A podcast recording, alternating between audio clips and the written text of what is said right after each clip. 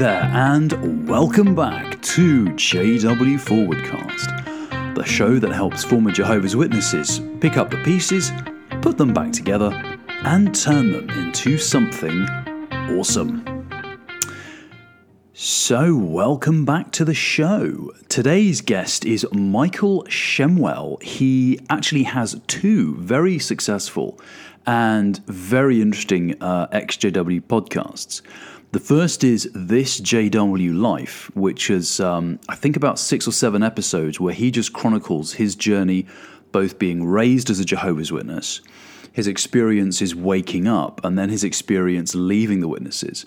And it's a really gripping, emotional, and very interesting uh, journey. I'd recommend going to this JW Life and listening to all of it if you haven't already, because it genuinely feels like you're kind of watching a drama unfold. It's very well told. He tells his story very well, and it's a very interesting journey, and it's very uplifting as well because it has a good ending. Because um, Michael, obviously, you know, he's now an XJW, but it really does have a positive message of how you can leave the witnesses and overcome problems and triumph. So I really recommend that.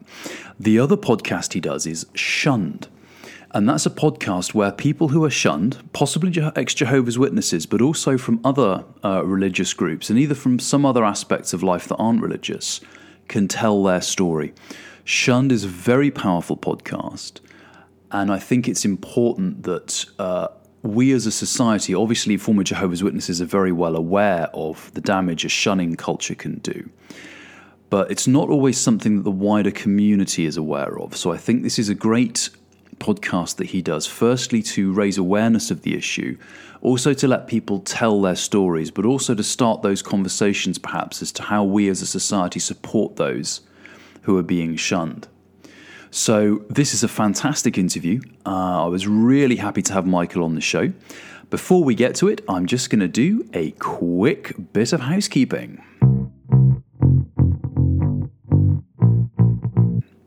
First of all, I just want to thank the two people who have gone to iTunes and left us a five star rating.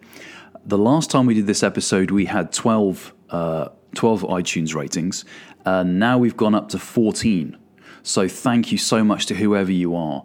Um, the great thing about those ratings, the reason they help is that the more positive ratings this show gets, the further up the tables the algorithm promotes the show, which means more people are likely to find it.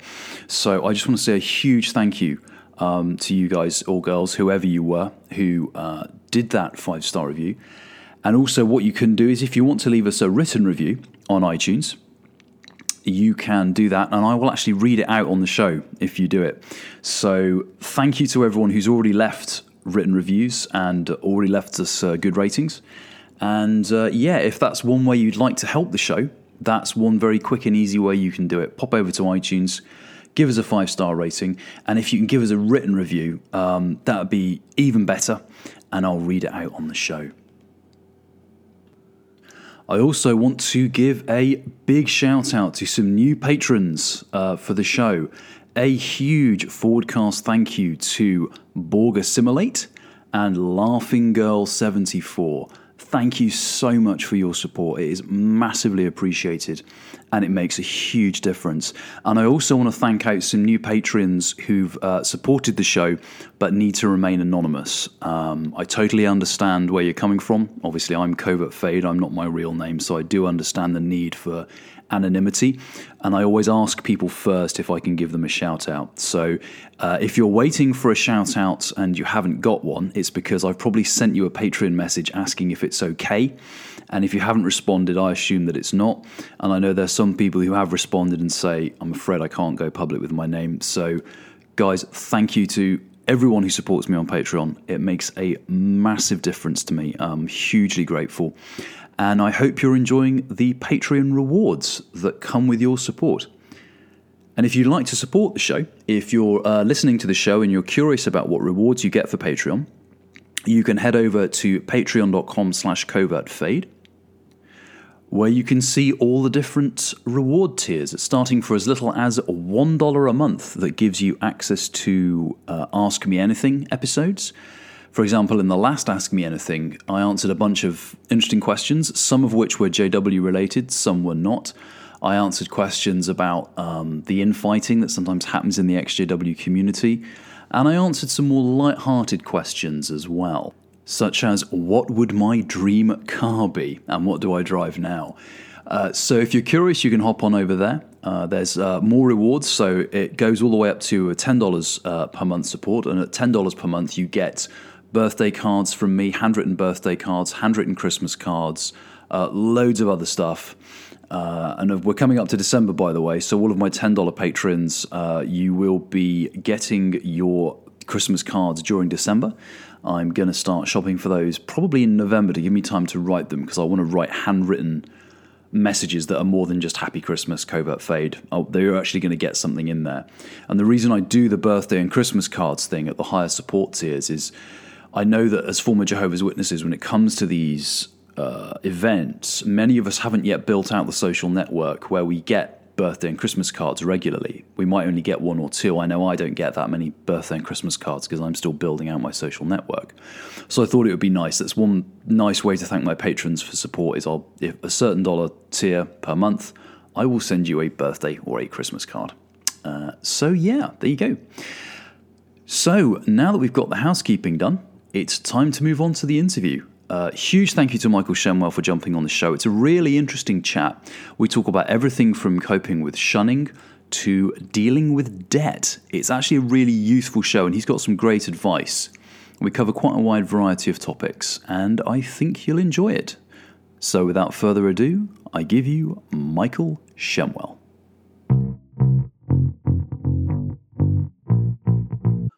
Michael Shemwell, welcome to the Forwardcast. Hey, Covert, how's it going?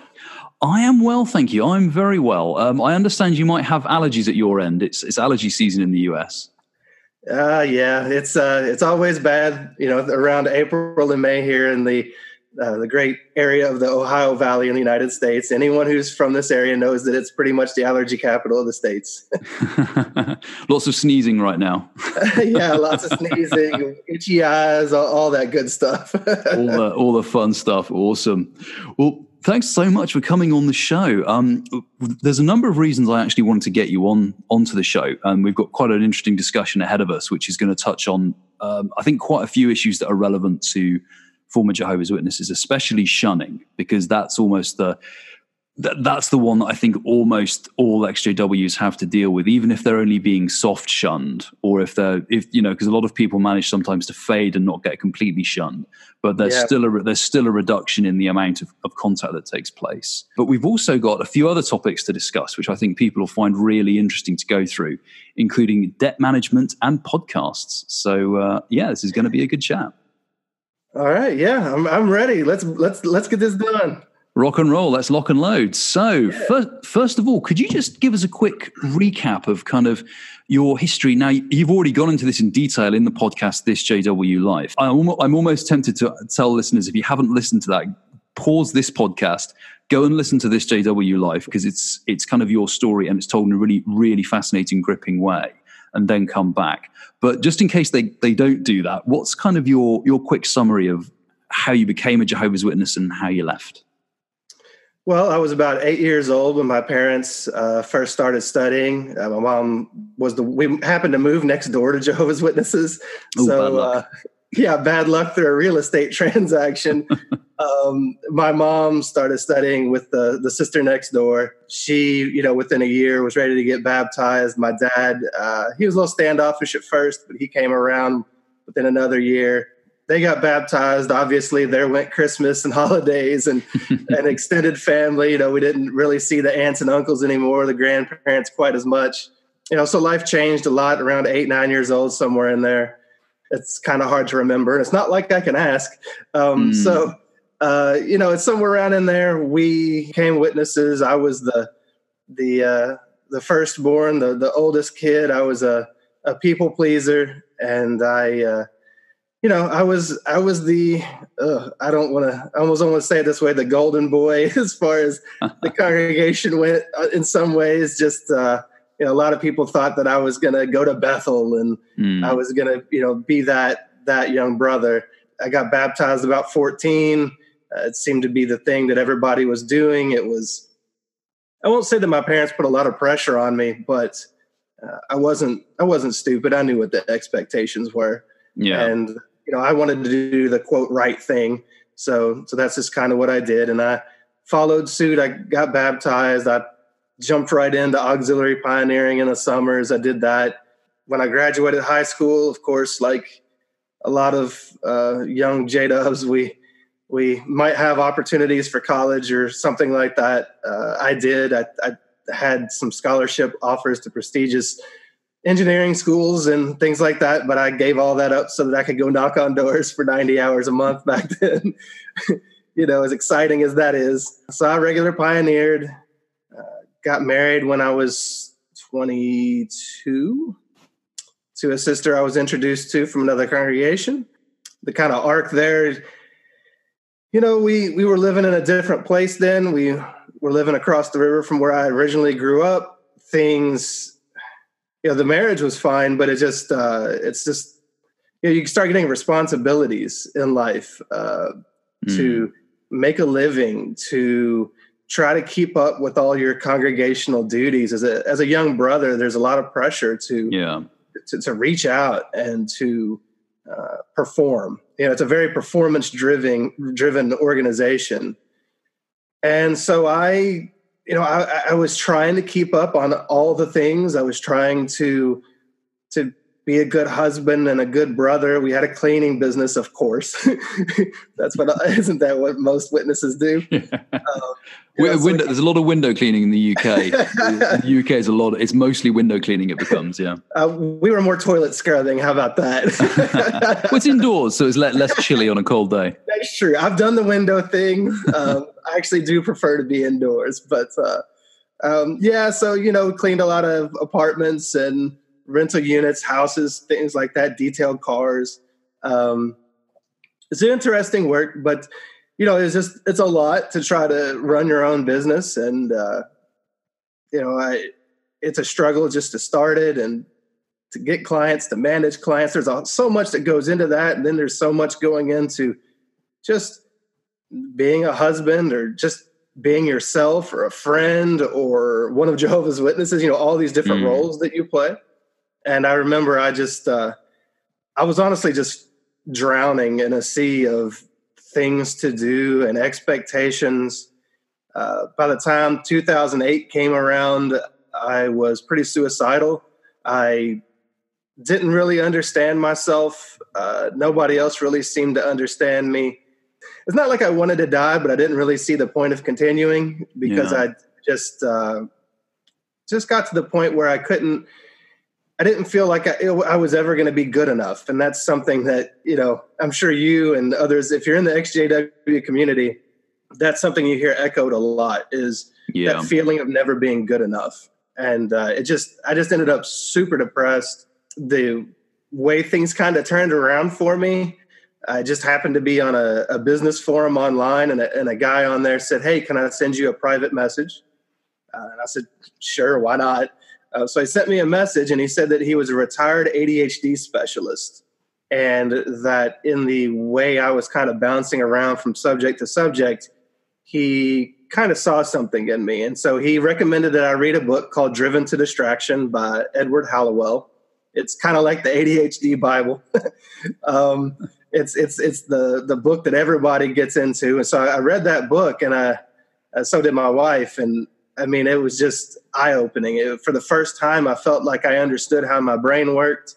I understood that there were things called executive function disorders.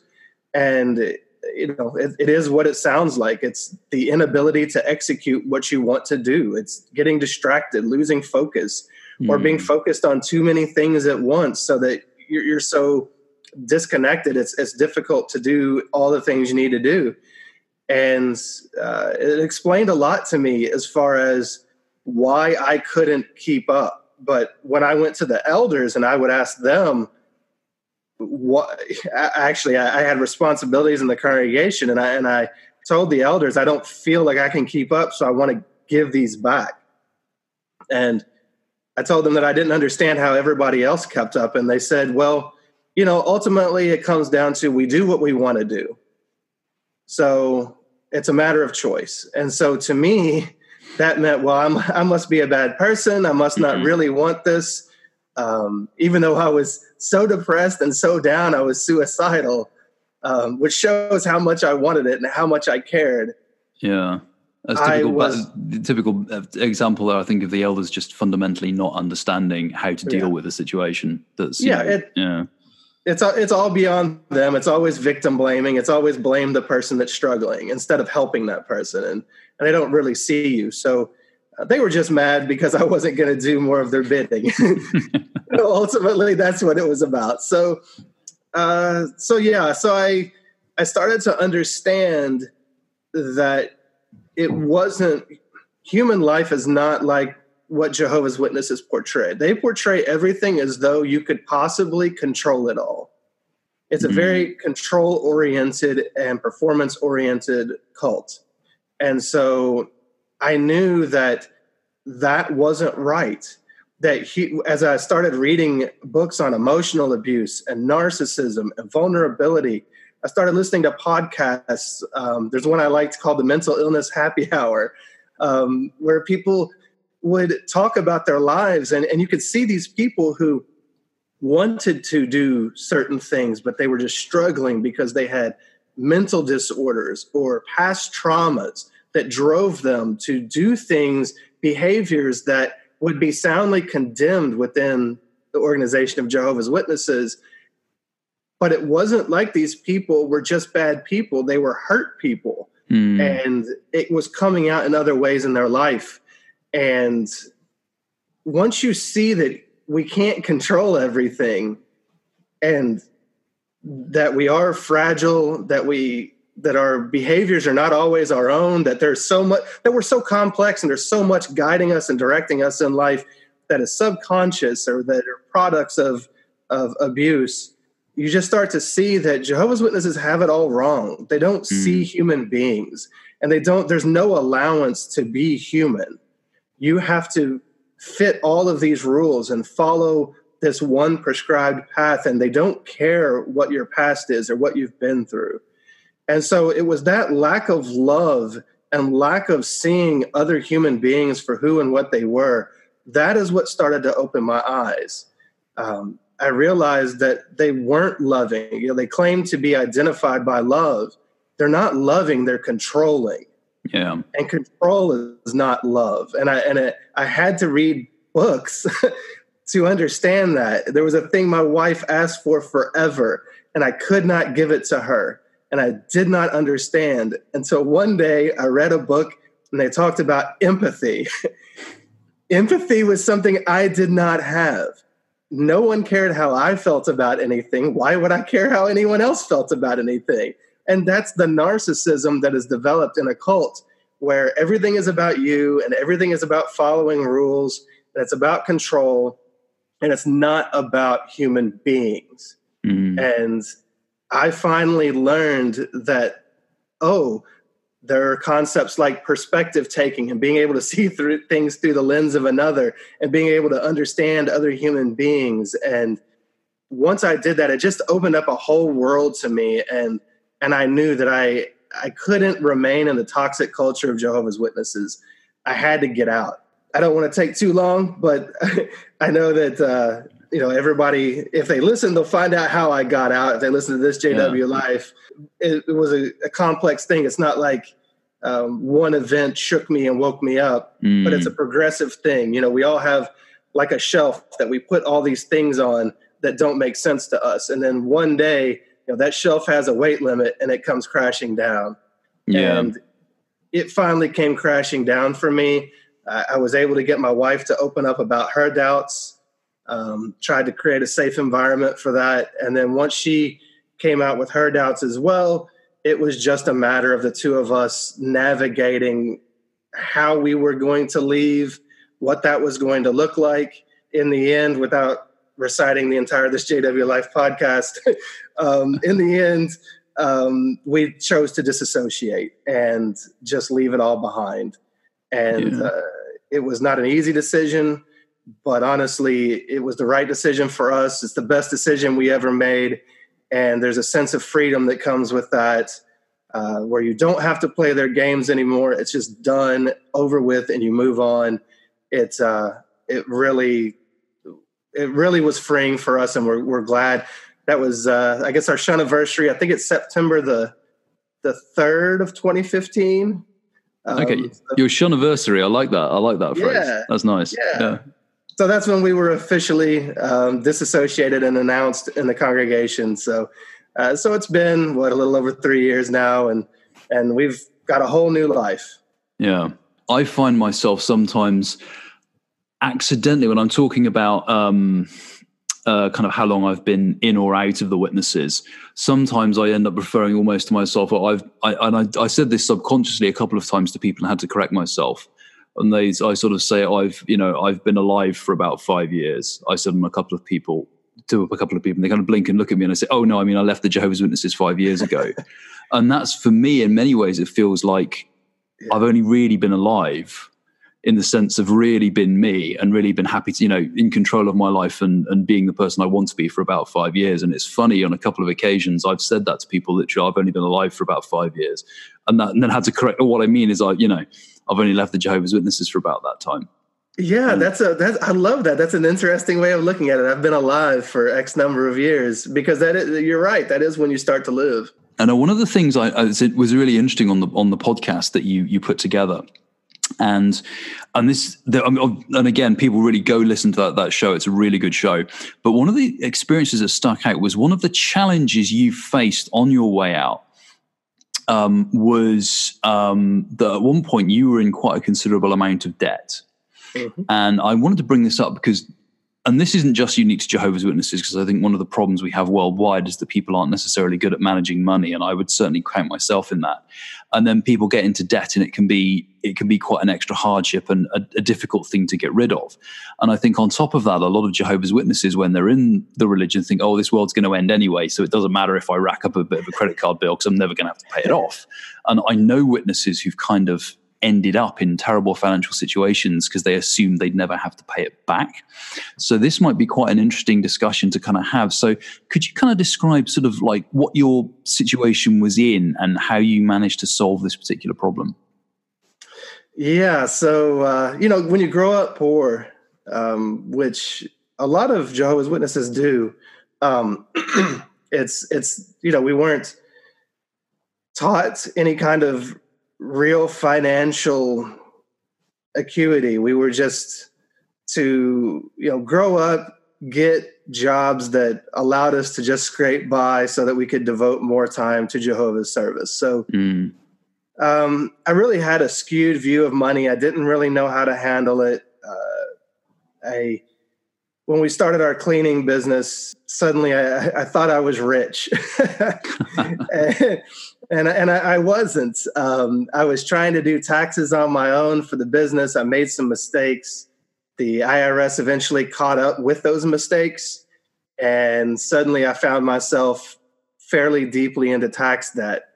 Um, and it was an amount of money that I didn't have. Um, I think when they originally hit me, you know, it was like ten thousand or something that I owed. Mm. I didn't have ten thousand dollars to give them, um, so I was constantly trying to balance, you know, Jehovah's you know, service to Jehovah and all the other roles of life with. I was trying to start some other side business that would be maybe a little more passive, that would allow me to make more money so that I could pay off this debt. Well, uh, the best laid plans didn't turn out for me, and uh, things weren't going well. The debt kept accumulating. Um, essentially, while I thought that I was doing that, we were doing well and making good money, the reality was we just weren't putting aside the money we needed to for taxes. And when you own your own business, at least in the U.S., uh, you're supposed to put that money back for yourself. It's easier when you're an employee and your employer just takes that money out and you don't have to see it. But when you, mm. when you have to take it out of every check yourself and put it in another account, things like that, I was just really bad at it. I, I, um, yeah, I was just, just bad at it, and that's okay. You know, we we don't know what we don't know. Mm. Um, over time, that debt accumulated. Uh, once it hit around fifty thousand dollars, I realized it was pretty much about the point of you know what we made in a year, and uh, that we were really going to have to to do some hard times. So I I talked to my wife and I, I told her I said, you know, Jenny, this is this is it. Like I don't know, there was something about that number that finally woke me up. You know, and, and I wasn't I guess there was the depression had lifted that I had been in, you know, because you have this timeline of all these other personal things mm. going on. And the depression at that point had lifted. I was starting to figure some things out about life. And I said, you know, we're, we're going to have, there, there's no debtors' prisons, but we're going to have to do some hard time because yeah. there's no easy way out of this. So I'll just tell, you know, just some, some steps that anybody can follow. Step one is you have to budget. And that means you have to sit down you have to go through everything you're spending uh, currently, and you have to write it all down and be brutally honest. Like, this is what we have going out every month. Just go back and do an autopsy through your bank statements and realize, like, this is where we're spending our money. And that will open your eyes. And then once you set a budget kind of based on what you're spending, see where you are. If, if you don't have enough money at the end of the month, and and you know you're you're running too low on money maybe you don't have enough well then you're either going to have to cut back somewhere or you're going to have to go make more money i mean it's really as simple as that mm. it's income versus outgo and um, you know i listen to uh, i don't know if he's popular in the uk at all but uh, dave ramsey is a, a, big financial guru here in the united states and okay. he's the, the, the get out of debt guy um, Is he? Does he have a podcast or a website people could check out, or a book? Oh, he's got all kinds of stuff. Um, Dave Ramsey has a pod. There's a podcast. I think it's just called the Dave Ramsey Show, and then he has books um, that I'm completely blanking on right now. Oh, the um, the Total Money Makeover. Um, okay, was, was, the big one. Um, he's got others now, but you know, it's it's just all about basically living debt free. And so what we did is we sat down, we made a budget. We said, okay, you know, the budget now is the, is the boss of us. It tells us where the money goes. And we don't spend outside of this budget that we've both agreed upon, uh, that we both had an input on. And so once we've set up that budget, you know, we realized that we needed to make more money. You know, we weren't really making what we thought we were if we paid out all the things. We were just disorganized. Mm. And so it was time to get real about getting out of debt. Um, Dave Ramsey talks about the gazelle that's getting chased by the cheetah. and and when you're that gazelle and you're you're going to be intense, you're going to just run with everything you have from that mm. cheetah that's going to swallow you whole. So we knew that we had to go all out. Uh, there's a there's something to be said for focus. And so we decided what we were going to do was we were going to take any work that came. And we did. We just took everything that came our way. Uh, like I said, we cleaned houses, uh, we detailed some cars. Uh, we a client needed their driveway sealed, so all right, we did that. we um, we house sat for people for clients of ours at night when they would go out of town on vacation. We'd watch their dogs or cats for a week, and you know we'd make a little bit every night for doing that. Um, we just devoted com- our lives completely to work, and I know that's not possible in every scenario. People have kids, whatever, but the most you can do to get out of it, just, you just have to give that. Um, you have to go all out, like the house is on fire. You're not going to die. it won't be the end of life for you and you can get out of it. So in 18 months, we not only had to make it took us 18 months. We not only had to make the 55, it ended up being $55,000 to get out of debt, but we had to make above and beyond that the taxes that would be owed currently on that 55,000. So we had to make about an extra 80 grand in wow. 18 months and when you're working that much, one good thing is you're not spending money because you got no time to spend it. you have literally no free time to go spend money. so you know it, it was just work and pile up all this money and then when we hit that point where we had the money to give to the irs to pay them all off we knew we didn't want to stop immediately so we kept working for a little while and kind of slowly came off that uh, that amount of work but what we did in that time is we stocked up a three to six month emergency fund so that there was distance between us and debt. Mm. Um, if anything were to happen, we now have a buffer. And so that buffer gives you a lot of emotional and, and mental peace. You know that, you know, the, the, the wolf has kept at bay. You're not, you don't have to be scared that, you know, one little emergency is going to come up and just crush you financially so it's it's important to build up that uh, that war chest of sorts, and that's what we did. So you know we we got out of the debt, we built up an emergency fund, and then we started you know slowing back down, getting some of our life back. But we always work more than we have to, so that we have some savings building up. And and now you know and we did this as house cleaners. So it's so you know for all the people out there listening like you don't have to be a um, the ceo of a company. You don't have to be wealthy. If if we could do it cleaning houses you can do it too. You know it we weren't making huge salaries or anything. So you may not do it in 18 months. You may have different circumstances. You may have other things that come up but i just want people to know that you can do it because it's a very it's a scary place to live you know when you're living paycheck to paycheck mm. and you don't have to live that way. Um, it can change and, and we're proof of that. And when you have that well what dave ramsey would call financial peace when you have that in the background uh, you make different decisions so i don't have to take every job that comes my way if some person wants us to clean their house and we go meet this person and I mean, let's face it, not everybody that's going to come your way is your client. Yeah. uh, you know, we can say no. We have the power to say no, and we don't have to take on clients that we don't want. And there's a lot of power in that. And uh, it's created a better business for us because now we work for the people that we want to work for, that we're comfortable working for, that pay what we need to have paid. And it just gives you a lot more power over your life. So, uh, so you can do it. Don't if you're really down and out, know that it doesn't have to be that way. Um, but it will take a plan, and uh, it will take a lot of work. Mm.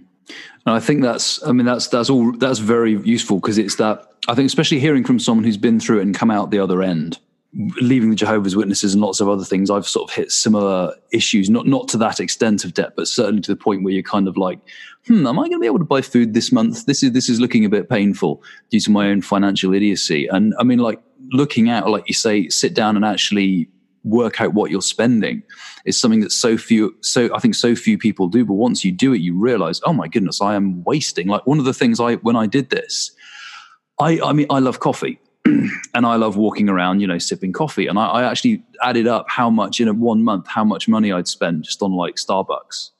Um, just walking past a shop. Oh, I think I'll go grab myself a coffee. And you, you add it up and you think, okay, from now on, you, you're making coffee at home.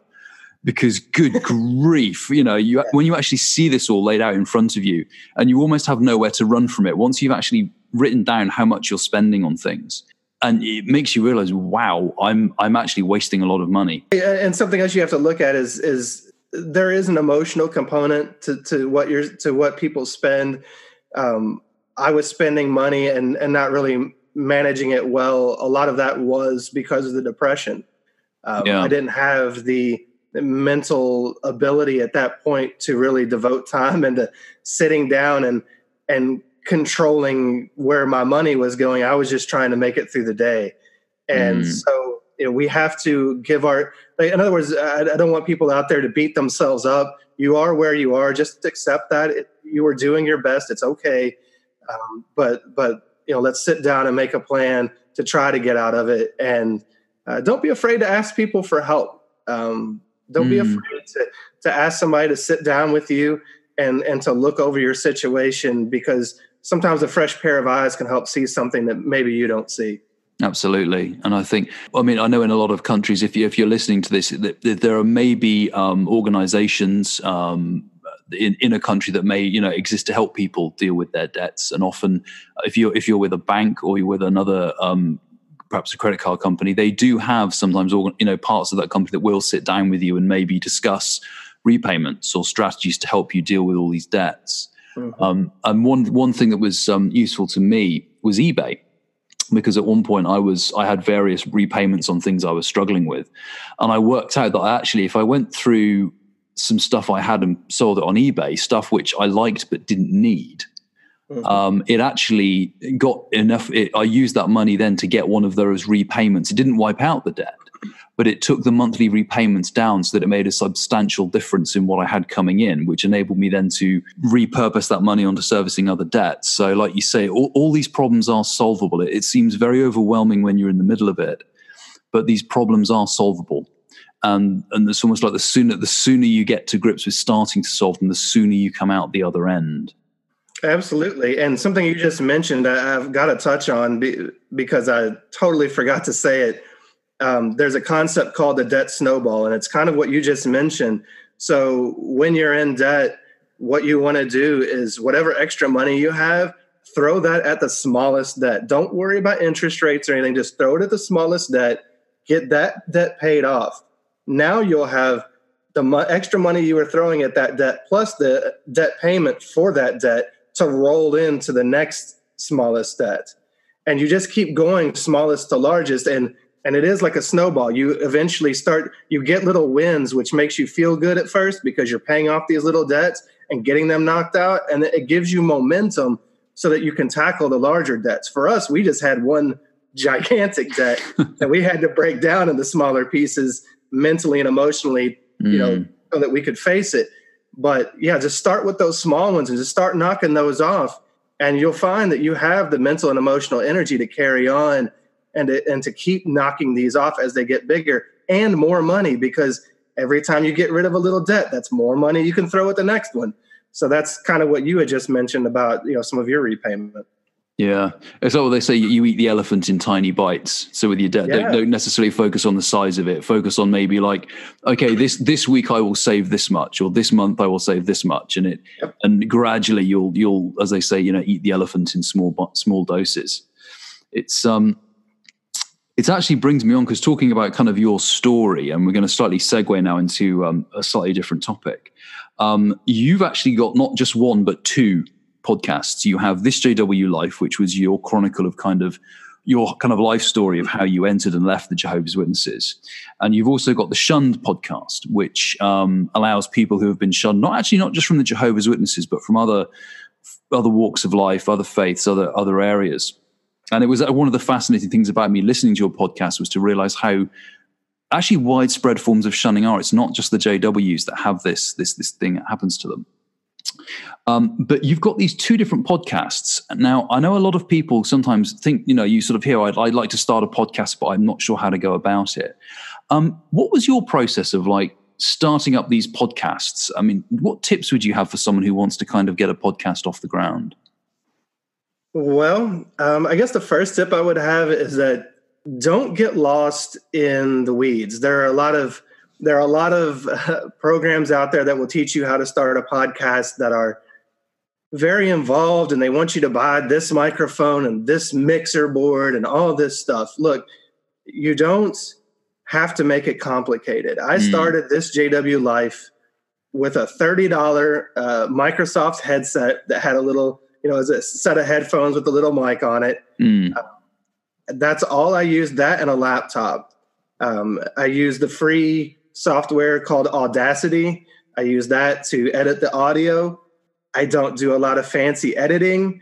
When I started this JW Life, I literally uh, so so um, confession time when i was on the theocratic ministry school uh, and i had a talk to give i always had it written out word for word i've never been an outline guy in my life um, so i literally just wrote out word for word what i wanted to say in that podcast of course it was a solo thing it wasn't an interview uh, process but i had it all written out and i just started recording on my computer onto Audacity and I recorded my audio and that was it. I didn't do a great deal with it. I might listen back through it and uh, delete some of the hemming and hawing that I might do, or uh, or uh, the you knows and things like that. But uh, yeah, it was just it, it, you don't have to make it complicated. Uh, you will have to record the audio and then you have to upload it online somewhere as a host. Hmm. I use uh, I use Libsyn L I B S Y N, so it's libsyn.com and it's been around forever. I submit my audio to that. I pay well, it depends on how many episodes you're going to produce and how much space it's going to take on there, but 10 15 dollars a month mm. will host most podcasts. And i just use that. It, it hosts the podcast. Um, it is not necessarily easy to go through all the process sometimes of getting your podcast on itunes and all the places but it can be done and you just have to research how to get it on this place how to get it on the next place.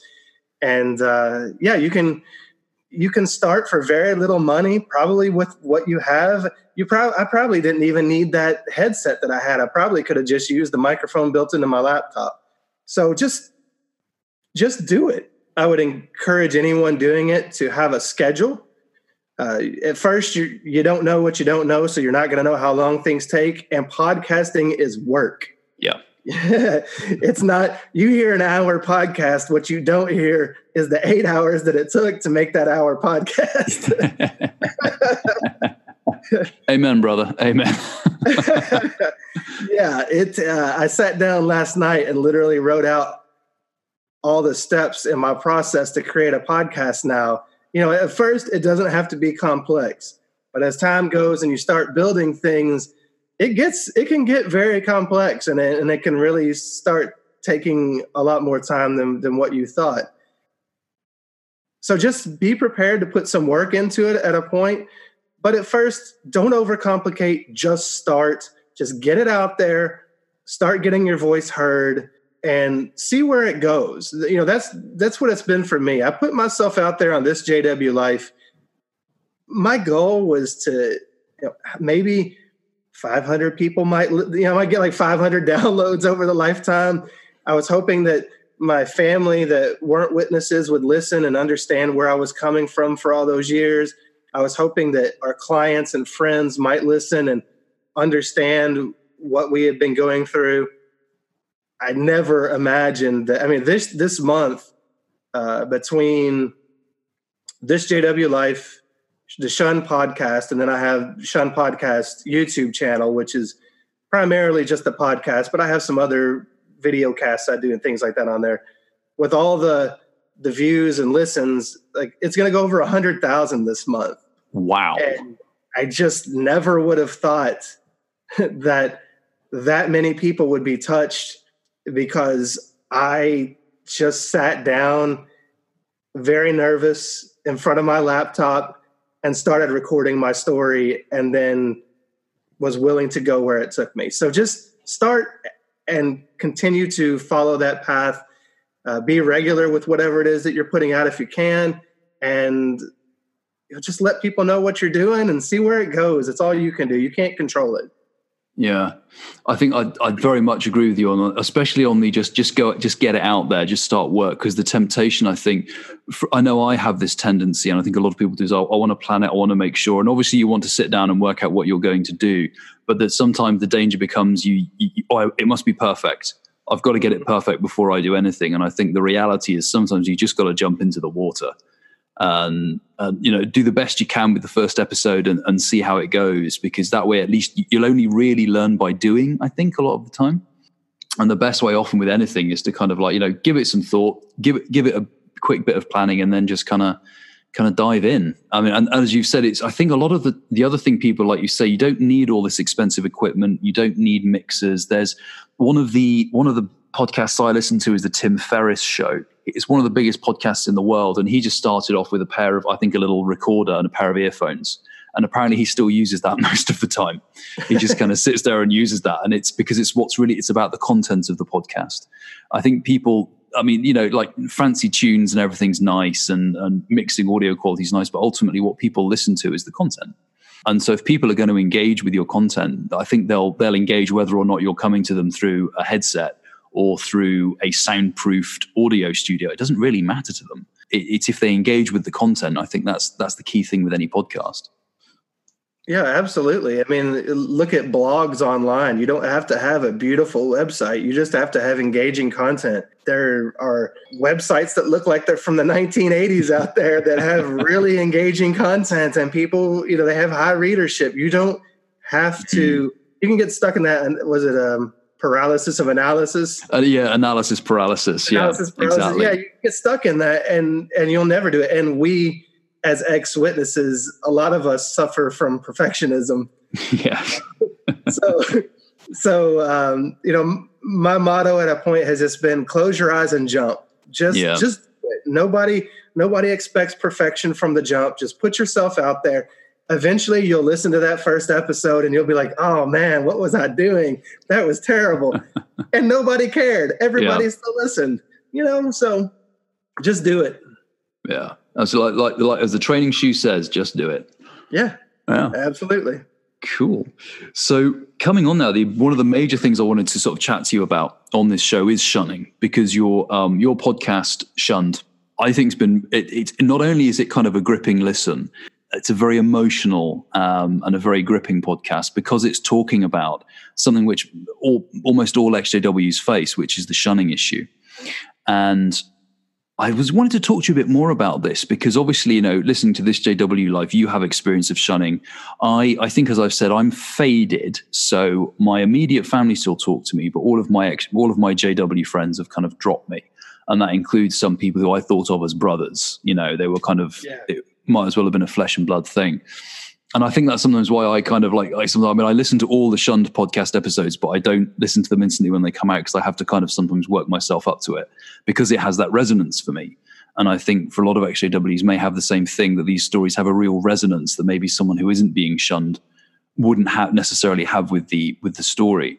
So I just thought we could talk a little bit about you know what how do we go past it because the JW forwardcast is very much about how do we cope with these problems um, and how do we move forward? So maybe could you could you just clue the listeners in? I mean, what's your current situation? Uh, are, are, you being shunned, um, and who by? Let's start with there. What yourself and your your wife? What's your situation with shunning?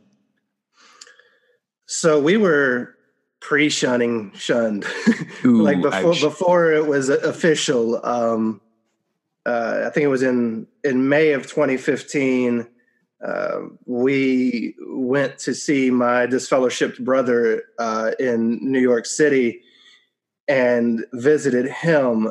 Um, that was our first, you know, like act of rebellion, I guess. Mm. You know, we had been faithful shunners for, uh, you know, like 14 years or something. I don't know. It had been a long time. And as I began to wake up to the realities that, you know, shunning is just psychological manipulation um, it's it's nothing more than that. It's not. It's it's a very evil thing to do to another person. Mm. And so I I reached out to him. I apologized, and uh, we reconnected. Of course, he understood. Nobody, most people who are shunned, they're not going. If if you reached out to them and apologized, they're going to understand because they were there once too. So, yeah. So we went to see him in May of 2015. Um, when we came back I, I was determined not to hide it.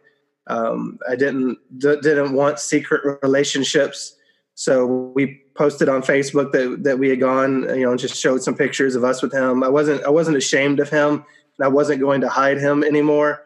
Um, so we just we just went and did all this in the open. Well, when we got back, my wife um, she got a message from her sister that was basically isn't uh, isn't Mike's brother disfellowshipped? And you know, my wife said, "Well, yeah, he is," but we prayed about it, and we felt like you know at this point he wasn't coming back, and we felt okay to go talk to him. Mm. And uh, she was immediately labeled an apostate uh, over text. She was uh, then told over that same text that uh, they couldn't deal with her anymore. She uh, the next morning woke up and pretty much all of her Facebook friends were gone because her sister had spread the word far and wide.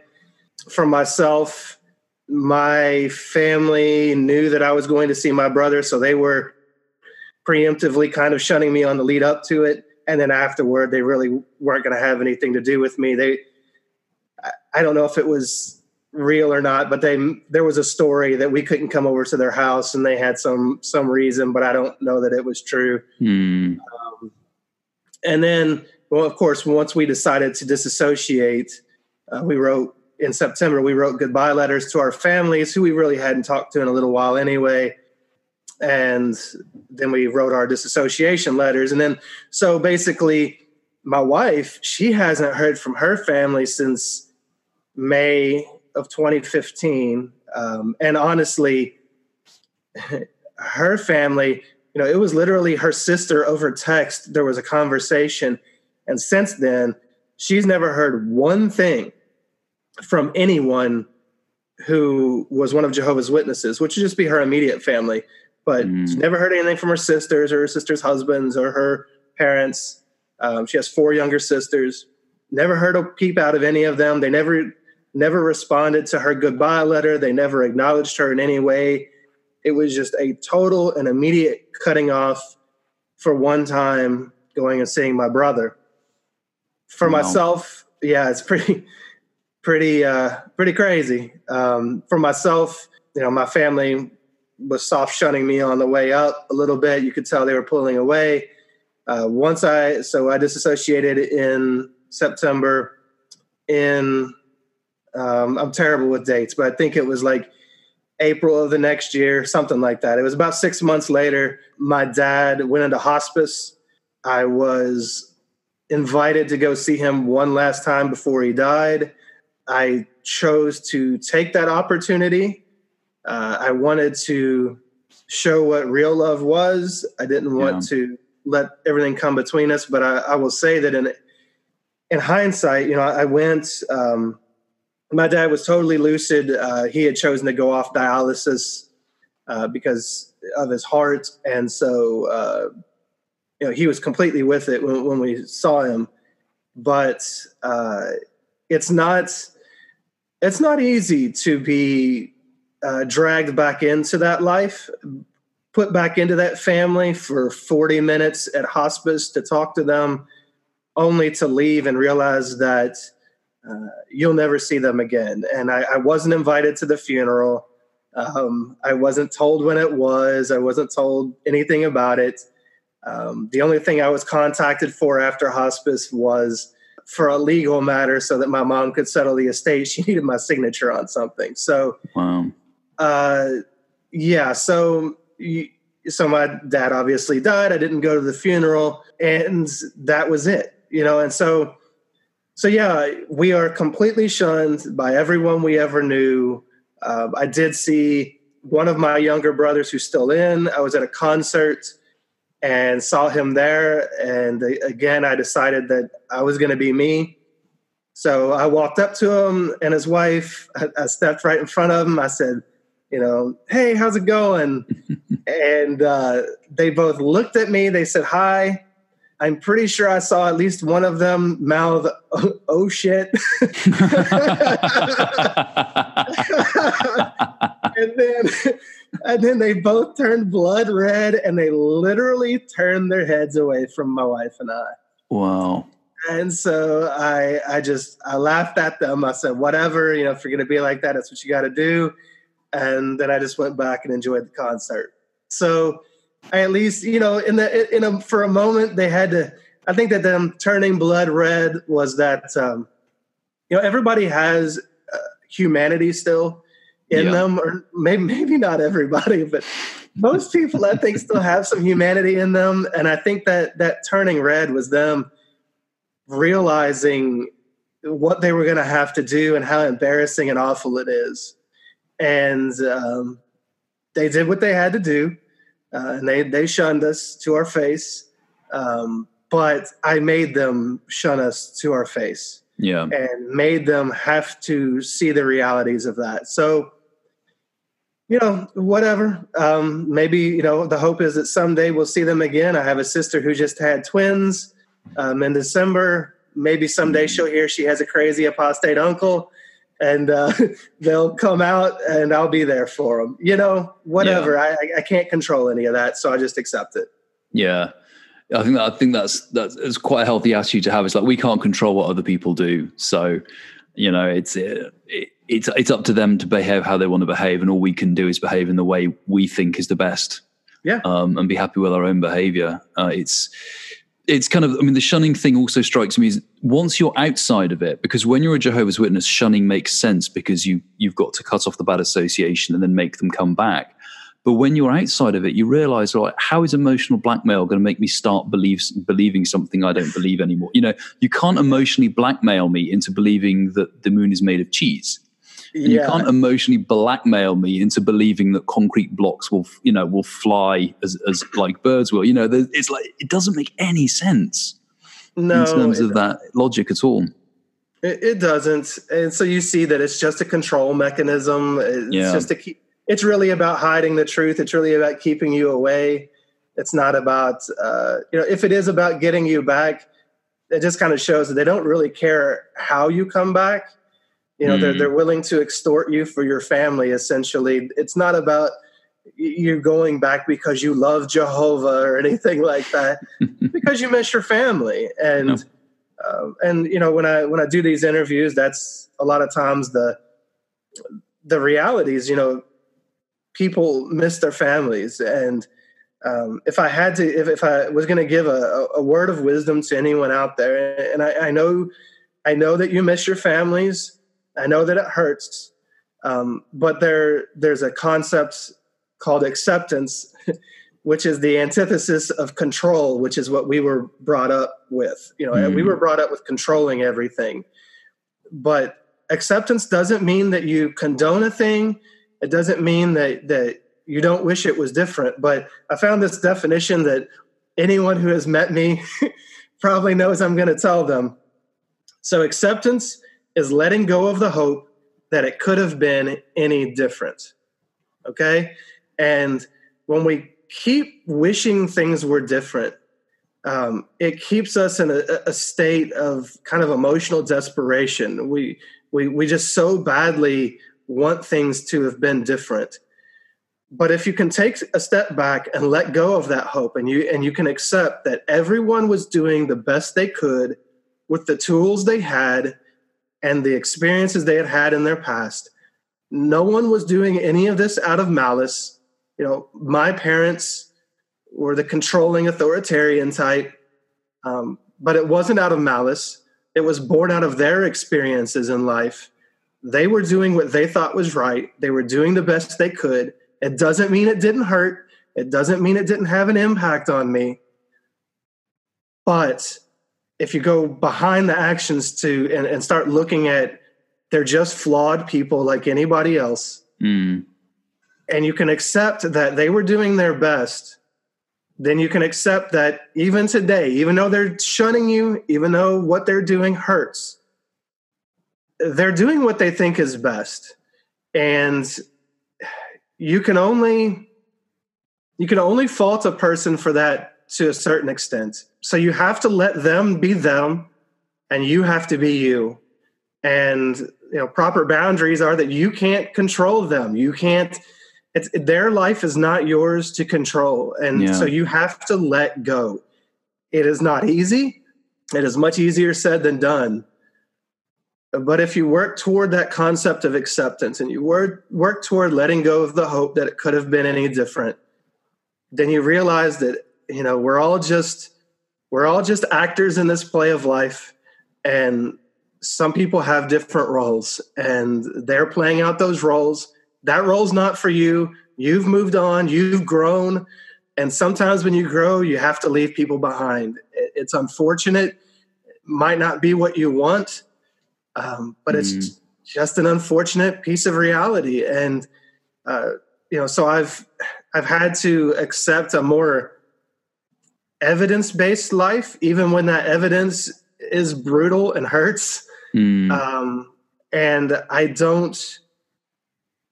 I, I can't say that I don't have negative feelings toward my parents for things, and, and that's okay. I get to have those feelings, but I but they don't dominate my life because I temper them with the acceptance of what is.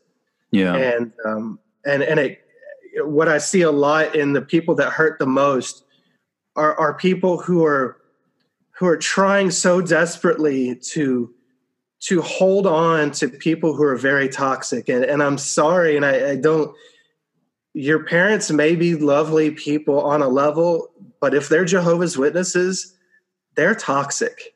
Mm. um, the, you have to be a certain level of toxic to be able to accept and live in that environment. And um, you can have pity for them for that uh, you can you can feel compassion for them. Um, but you have to let go on some level or that toxicity will impact your life. And it just depends on for you what level level of that you have to decide what level you can accept what level you can handle if you're mm. going to still have a re- relationship with people who are uh, that far into a toxic environment yeah, I think that's a good that's a good point you make as well because by definition, if you're going to be one of Jehovah's Witnesses, you will be obliged to react to things in a way which is not healthy, and yeah. a way which is not healthy for people around you. And so, like I said, once once we're out of that, we have to understand that um, we, we can't. It's almost like we can't expect healthy behavior from our former JW friends and family because they're constrained um, and then it's almost like I, I, don't mean this that we shouldn't be surprised, but in a way, we shouldn't be surprised if they act in a way which is unhealthy and is toxic because they're compelled to do it, um, just as we would have been um, when we were JWs. And I, I think what it's interesting that the, one of the, the themes you bring out there is a lot of the time it's about letting go of the past. And one of the kind of one of the things with with shunning is it sometimes the temptation is to dwell on the past and so say, oh, what could have been, what could have been different? Is there a way about that? Well, the thing with the past is that we can't change it. Mm-hmm. So dwelling on something we can't change, that we have no power to change, is actually it's just painful for us. And I really like what you articulated in that concept of acceptance. It almost it frees us from that past. And it frees us from dwelling on things we can't change. And instead we start thinking about the future because you can change the future um, you know, you you can you can I mean, look to, like you say, you know, debt is an example we've discussed. You can't change the fact that you got into debt, but you can change how you get out of it. And especially with our families, okay, I mean, if we may be shunned now, but okay, so where do we go from here? Do we start building things up again? I mean, are, are there are there practical steps that you and your wife have been able to take to sort of build a new social circle? Or a, a new group of people to to move into because I think that's one of the key things. If you're being shunned, it's not you're you're probably not best served by trying to necessarily get back the people who are shunning you. You're probably better served by turning say, okay, who else is out there um, that I could form a, a, a community with. Yeah. Um, so what I want to say first is you have to find a balance with your past, and what I mean by that is while looking forward and while you don't want to let the the past dominate you but mm. one of the reasons i do the Shunned podcast and i have people on there telling the stories of their past is not to dwell on it but so these people can own it. Yeah. Own yeah. your story. Don't let it own you. Yeah. And so when it comes to rebuilding your life I see a lot of people make what I feel is a grave mistake, and that is they try to leave the past in the past by acting like it didn't happen and ignoring it. Mm. And you have to process it. For most of us, there's a almost a PTSD type of quality. And you you can't just walk away and never look at it again. If you do, it will keep you stuck. And mm. and you will wake up decades from now w- wondering why you've had you've struggled so much. You have to you know one of the things people say after they've told their story on my podcast is that it's like it's like they were able to sit their past down and kind of start to walk away from it. Mm. And, and that's because they owned it, they told it, they put it out there, they didn't hide from it, they didn't let it. If you're hiding from it, then it has power over you and it is going to have the upper hand.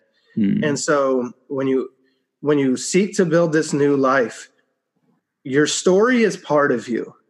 And if you tell it to people and they don't want to talk to you about it at all, the chances are that those aren't your people.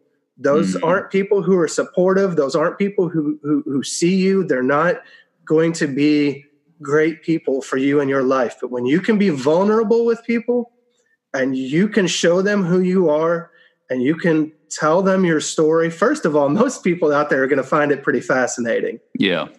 Second of all, they're going to want to support you because you're being vulnerable and people respect that. If they don't respect that and they see that as an opportunity to take advantage of you in some way, then run from those people because they're toxic.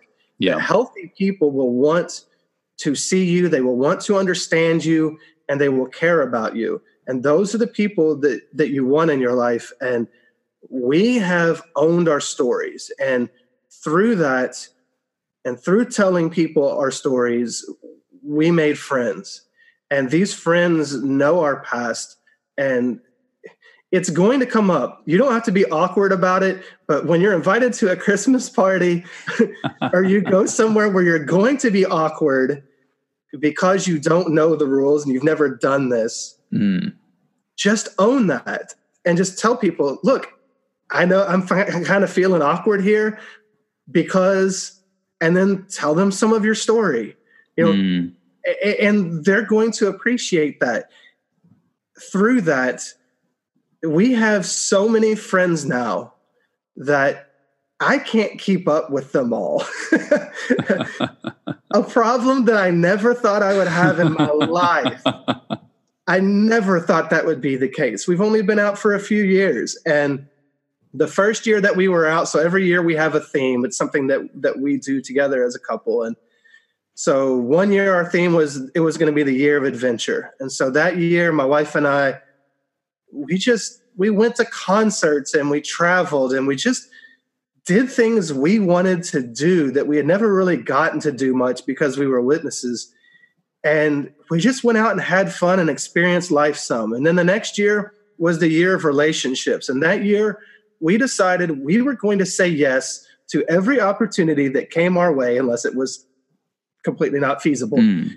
And we went to parties where where we knew no one but the host and we pushed ourselves to go in there and talk to people and i'm telling you every time inevitably your story is somewhere going to come up and that's okay yeah um and if it's not okay, that means it, you're you may still be kind of traumatized by it, and that's okay too. And you have to work through that. Um, but but get about working through that. You know, get a therapist, uh, get with a coach. You know, I know you have. A, a, um, I can't remember her name. Uh, Alice. Yeah, Alice, and you know she's a coach. I am also a coach. You know, get with a coach. Get with somebody who understands your past and who can who can help you to process it uh, tell your story on a podcast, write a mm. blog, tell it however you feel you can so that you can own it, so that you're not ashamed and afraid of your past, so that you can be vulnerable with people. And then you can start making those friends and those connections. And and they will love you for it. Uh, trust me. Just mm. trust me on that.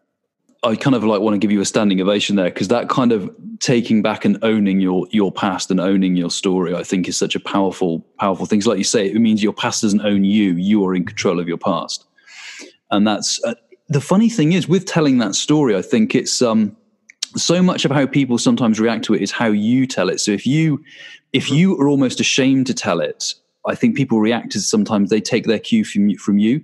Whereas what I what I found quite useful when sometimes when it just comes up in conversation is I'm almost like, okay, I've got a really crazy story to tell you about you know about about where I came from, or I sort of say, oh yeah, you know, I didn't celebrate my first birthday until three years ago, um, or four years ago, or whatever. And they go, eh? Well, what happened? And I'm like, right, settle down. We're gonna, you know, we're gonna grab a drink or grab a coffee, and I'm gonna tell you a tale. And it, it, like you say, most people are fascinated. Yes. Most people are like, ooh, I've never heard this before. Or maybe they have heard of Jehovah's Witnesses and then they're like, that you get these extra questions. And sometimes people, it becomes, you know, apparently they're, they're kind of interested, but they don't want to talk about it too much. And that's fine too. But once you, you kind of take control and own it, it's amazing how freeing that is and and, I, and I, it's interesting to hear that the, the people who do your show and again you know there's so many different experiences and people have gone through what, what's interesting is like shunning is different for different people. Every person has their own experience. And when you mm-hmm. listen to the episodes of shunned there are obviously commonalities but there's also different variations and how they're dealing with it and how they've been affected. But it's interesting for you to hear that afterwards they give you that feedback like they feel like it's it, it's an empowering thing to tell that story Oh, and, totally. And to come uh, to terms with it, yeah. If you look at, um, I think it's episodes, it's like uh, five through nine or six through nine, something like that. Um, it's the story of David, and David. Oh, yeah, uh, yeah, I remember that. With a, a, lot of, uh, you know, he he was sexually abused, and yeah, and it was a very emotional ride. David ends up taking matters into. David felt empowered enough to go into his kingdom hall that yeah. he had been involved in and to take a stand. Yeah. And David now is living, I've even got to meet David, and David now is leading a totally different life. Mm. Um, he is freer, he is owning his life. Um, he's he's just a different person, you know, from, from what he said, you know, that, and it's just uh, I'm so proud of him for doing that and for being, you know, he had to be vulnerable enough to get on this podcast and to let that stuff out. And you know, he didn't he didn't come into it with a lot of uh, he didn't come into it with a lot of swagger. you know, he, he, came into it with a lot of emotion and yeah. you know, just however you go into it, just just do your thing and uh and it has totally changed his life. And I've had so many emails from people that that were on the podcast early on. I'm friends with a lot of them on Facebook. I see their lives and their lives change, and it's just uh, it's just the most amazing thing. And I'm and it's probably the thing I'm the most proud of is just watching people go through this process and and change their life. Uh, I know it, it's changed mine doing these podcasts and, and talking to people and to see it change theirs as well it's just uh, it means the world to me and uh, i know it means a lot to them yeah i think that's that's a wonderful note to end it on um, like you say that that power of change and also it's it, you know people being prepared to confront things and also you know we, we have to be prepared to slightly get out of our comfort zone if we're going to grow as people mm-hmm. and mm-hmm. i think that's so many stories it's, it's it's just so inspiring when you see people do that. They they they they make themselves vulnerable, experience that personal growth, and and like you say, to then catch up with people, you know, after they've done it, to see how their lives have changed. It's just it's very inspiring. Um, and it's again, it's fantastic. And guys, if you're not listening to the Shunned podcast, you really should be. It's an excellent show. So um, perhaps if we can tell us, um, thanks ever so much for coming on the show. First of all, I've been, I, I said to you in the pre-record, I've been wanting to get you on for a while. So um, you were actually, you, you, were one of the first people when I was going through lists of people I could interview for the show when I was first coming up with it. Your name was on this list because because of kind of the story you told and also of the Shunned podcast. Um, but where can we find more of you? Obviously, we've got this JW Life, we've got the Shunned podcast, but where else can we find your work online? Well, those are the, you know, I've got thisjwlife.com, shunnedpodcast.com. Uh, Shunned Podcast, one word, is on Twitter, YouTube, um, Instagram. Uh, we, we, we try to be in different places so that we, we can find people. Um, I'm on Reddit as this JW Life. Um, yeah, that's. Oh, and I, I, would be remiss if I didn't mention I have a Facebook group called Shunned Podcast, and uh, my goal with that group it, it is it's maybe a little bit different than some. It's more about us than them. So it's about personal story. It's about supporting each other personally. Um, it is a i do heavily moderate the group um, because i don't want it to be just about triggering j-dub stuff and mm. i don't want it to be dominated by that stuff. I want it to be a place for people to come in uh, to, to, to feel at home it, I try to keep it a positive group as much as I can. I do things on there you know, on, instead of Sunday fun day, on Mo- it's Monday fun day because everybody's going to work. So on Monday, I just started a thing where people are posting funny things so that you know they lighten the mood a little bit. On, mm-hmm. on Wednesday, I ask everybody what's good. On Saturdays and Sundays, we talk about self care. So um, yeah, the Shunned Podcast group on Facebook, I'm in there all the time. so uh, um, so yeah, follow us there or whatever the case. But it's been a pleasure for me to be on this podcast. I'm not I'm not used to being on the other end and being the guest. I'm supposed to be the host. We've turned the tables on you. Yeah, yeah. um, so yeah, I appreciate and I appreciate your work as well. I I love the forward thinking aspect of it, um, which I guess is kind of what I'm trying to do in my in my Facebook group a little bit. And you know that we've all had a similar past, and it's about what comes next. Um, in the end, we weren't allowed to dream as kids and things like that. Those things were provided for us in the Panda Paradise we were all going to experience. so, you know, listen to this podcast and and learn to look forward toward better things, and and we can all have lives that that we truly love and um, that give us what we want in life instead of just taking from us like the lives we once lived. Cool. That's a fantastic note to end it on. So, Mike, thanks so much for coming on the show. Oh, thank you. My pleasure.